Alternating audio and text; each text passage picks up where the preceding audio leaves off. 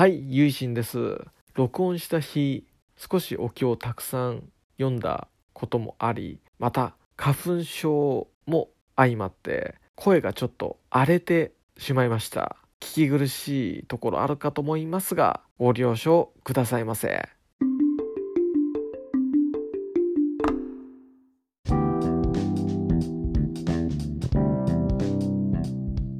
はいこんにちは。上京寺ゆいしんです。すっかりもう春爛漫ということで今年上越市も桜の開花が例年より早くてもう満開すぎて早くも散り始めぐらいになっております。例年だと今頃がちょうど咲き始めかそろそろ満開かなっていう時期ですね。お寺のある新潟県上越市は高田城址公園の桜っていうのがすごいまあ有名な観光名所になってるんですけども1,000本2,000本3,000本、まあ、それぐらいの単位の桜並木がこう形成されているって感じで非常にこう活気あるこの時期になると町を代表するそういう一大催しがですね高田城址公園のお花見の観桜会というイベントでございますけども今年はもうコロナ禍ぶりに4年ぶりになんかめっちゃ盛況してるっていう感じがしますね。もう見てるだけでもすごく今までのこの自粛している3年間とは全然違うなっていうか結構ね他の人としゃべっていても今年はすごいなんか盛況だよねっていうことを皆さんねおっしゃりますんで実際にたくさんの方がですね訪れているようですね。僕も街歩いててやっぱりいろんなね外国の方目にしたりしますんでアジアの国の方が多めかなと思って中国語だったりインドネシアとかかな。なんかそういう言葉が聞こえてきたりして今アジア向けに営業してるんですかね？県だったり市だったりが。とにかくすごく盛況で嬉しいなとね思います。街とか人にねすごい笑顔が戻ってきてくれたらいいなと思っております。ということで今回は、まあ、雑談というかですねいつも通りのまフリートークしてみようと思うんですけどさらにま緩く、えー、お寺のことだったりお話ししていこうかなと思うんですけどもそんなね桜で盛り上がってる上越市なんですけどもそれにちなんで僕ずっと出したかったものがあってそれがお寺のこの時期の桜御朱印をずっと出したかったんですよね。で今まで結構準備不足だったりとかもあって出せずじまいだったんですけども東山は御朱印ちょっと雪国っていうこともあって雪に慣れてない方だと本当に危ない道の路面状況だったりしますんで12月から3月まではお休みしてるんですよね。で4月からまたスタートっていうことで今年も2023年度の御朱印っていうのが、まあ、開始させてもらったんですけどもそこにね今年はもう令和1年ぐらいから御朱印に力入れ始めたんですけども江戸時代ぐらいからやってると思うんですけど力入れ始めたのが令和の改元の時きっかけでお参りに来られた方から令和改元で一つどうですかっていうふうに背中を押してもらったっていうのが一つポイントきっかけなんですけども、まあ、それでやっと出したかったっていうねその5年越しですか桜の御朱印出すことができました。でそれがですね、まあ、4月の間で出してる南蛮ダブっていうね南無阿弥陀仏のそのお念仏。それを樹木にこう見立てて、まあ、墨書きして南蛮ダブっても「な」とかそういったところがこう桜の枝になっててブーのひらがなのブーのこの最後グイーとこうね左側伸ばすところをこの根っこにしてって感じで。でそこにピンク色の絵の具でタタタタタタってこうね筆でこう打ちつけるように筆をこう進めてですね桜の花びらを表現して桜御朱印。念仏王子だってことね。念仏の桜の木だということでお念仏に咲く桜の花っていうのをイメージした御朱印っていうのを頒布させていただきました。で今回これがあの4月限定の御朱印ということで書き置きで置いてありますので皆様もね是非概要欄に御朱印まとめたそういう情報のサイトのリンクっていうのを貼らさせていただきますんでチェックしてみてください。まあ宣伝なんですけどもあとは通年ですね。1年間。まあ、正確に言うとまあ冬の間はやらないんですけども2023年度の通年デザインとしてミラーミラーっていうね鏡文字でお寺の三号うちだったら中戸さん。な何々さん何々寺っていうそういうお寺の三号ですね。上の方の。その三号を鏡文字にして墨書きしたっていう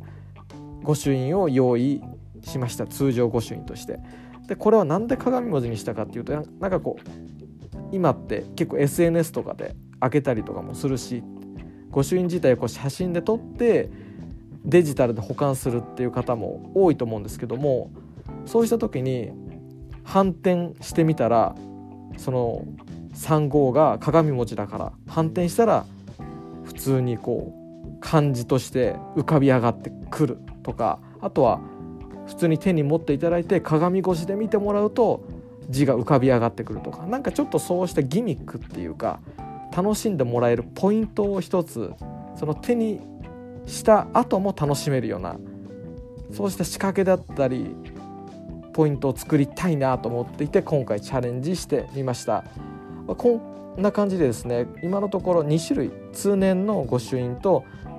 限定、まあ、今回だったら桜の御朱印ということでやってるんですけども今後月替わりとか季節ごとに出すかはちょっと今のところ決めてないんですけども、まあ、1種類2種類ぐらいでやっていこうかなと思っております。でそれと今回他に御朱印の取り組みとして時報ですねあのお寺のお寺の報告報告って書いて時報。まあお寺のミニコミ誌みたいなもんですかね。でそれを無料であの僕が執筆して編集したものをですね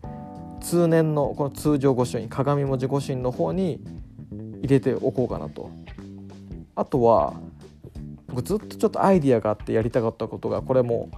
桜の御朱印と一緒に温めていたものがあって今回やってみたんですけどもそれがお寺チェキっていうものなんですよ。チェキってあるじゃないですか。あのインスタントのフィルムで出てくる。そのチェキの写真をこうお寺の風景を撮るんですよね。で旅の思い出っていうか参拝の思い出としてそのお寺の風景をチェキカメラで撮ってでそこになんかもう「ありがとう」って「参拝」って来てもうこう来てくれてありがとうって感じでペイントしてデコるっていうか。でそれを、まあ、時報とチェキはもちろん無料なんですけどもそれを2つ、まあ、セットで通常御朱印の方に書き置きとして封入させていただこうかなと思って、まあ、実際今頒布しております、まあ、数にねちょっと限りがあるんで入ってない時とかもあるかもしれないですけどちょっとフィルムをね交換してまた注文したりとか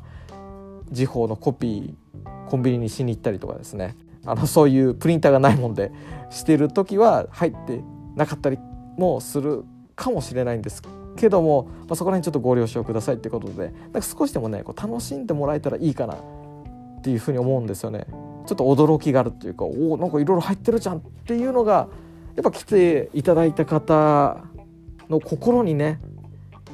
この後もあこういうお寺あったな新潟といえばこういうお寺あったなって思ってくれたら嬉しいかなって手に取っただけで終わらないようにご縁が続いていくようにっていうふうには考えていきたいなと思っております。今回はまあ上越市のね桜のことから桜御朱印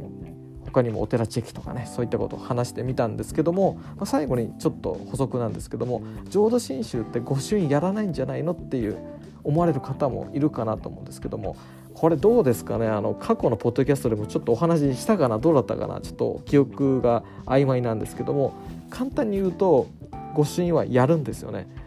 で現在浄土真宗で御朱印がやらないっていうのは昭和時代の昭和の終わり頃に東本願寺西本願寺が取りやめたっていうところから派生したことなんですけども他の宗派と浄土真宗の御朱印って位置づけが違って他の宗派だともともとはそのお経を修行として写経写してそれをお寺だったりお宮さんだったりに納めるんですよ。でそれが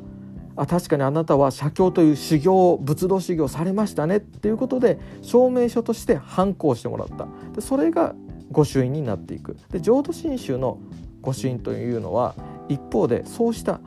他の宗派さんは修行の証なんです。浄土真宗はそれとはまた違う御朱印を持ってるんですね。浄土真宗の御朱印っていうのは江戸時代から始まっ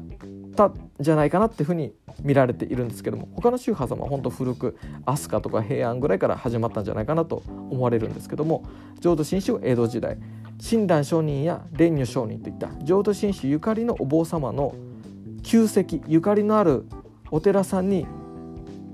まあ、観光と言ってもいいと思うんですけども世の中が平和になって観光の一つ参拝の一つとしてお参りに行く。その時に「ああよく来てくれましたね」っていう参拝の証として押されていた今でいう記念スタンプが浄土真宗でいう御朱印なんですね。ですからもともと浄土真宗の御朱印っていうのはそうしたゆかりのあるお寺で押されていた。つまり数に限りがあるんですよね。もともと寺院の数っていうのが。うちも親鸞上人のお孫さんのお寺ということでゆかりのあるということでその参拝来られた時に押していたっていうふうに見られているんですよね。だから江戸時代からずっと明治以降続いてきてで令和改元でちょっとアレンジしてみようかなっていうような流れになっています。まあ、こういう感じで新州でも御朱印実はやってますよってことで。でこの新州の参拝の記念証として押しますよっていうのが明治以降に他の宗派だったりその修行の代わりに修行した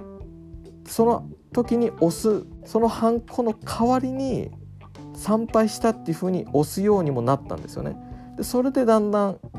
今では参拝の証で御朱印っていうふうになってるんですけどもともとそれは浄土真宗の捉え方で他の宗派さんは修行としての証だった今でもそうしたふうにして御朱印をお渡ししている伝統的なお寺さんいっぱいあると思いますけどもだんだんどっちがどっちか分からなくなってきて御朱印は浄土真宗やってないんじゃないの？っていうふうなことともつながっていったのかな。そして東西本願寺が取りやめたということも合わさってだんだんうやむやになってしまったっていうところがあるんですけども24杯って言われてるような浄土真宗の親鸞上人の直弟子が開かれたお寺様だったりその子孫ゆかりある。お寺では江戸時代から浄土真宗なりの御朱印が押されていたっていうことが歴史の中で確認できるっていう感じみたいです。っていう感じでした。皆様も新潟は、ま雪国なんでこの春4月5月が一番観光には適しているシーズンだと思いますんでよく晴れてますしね。是非上越市にもいらっしゃってください。そして寺町に登山ありますんでもしよかったら御朱印とかね町の町じゃないお寺の風景とか見て楽しんでくれたら嬉しいかなと思います。そんな感じで今回は雑談会でした。最後までお聴きくださりありがとうございました。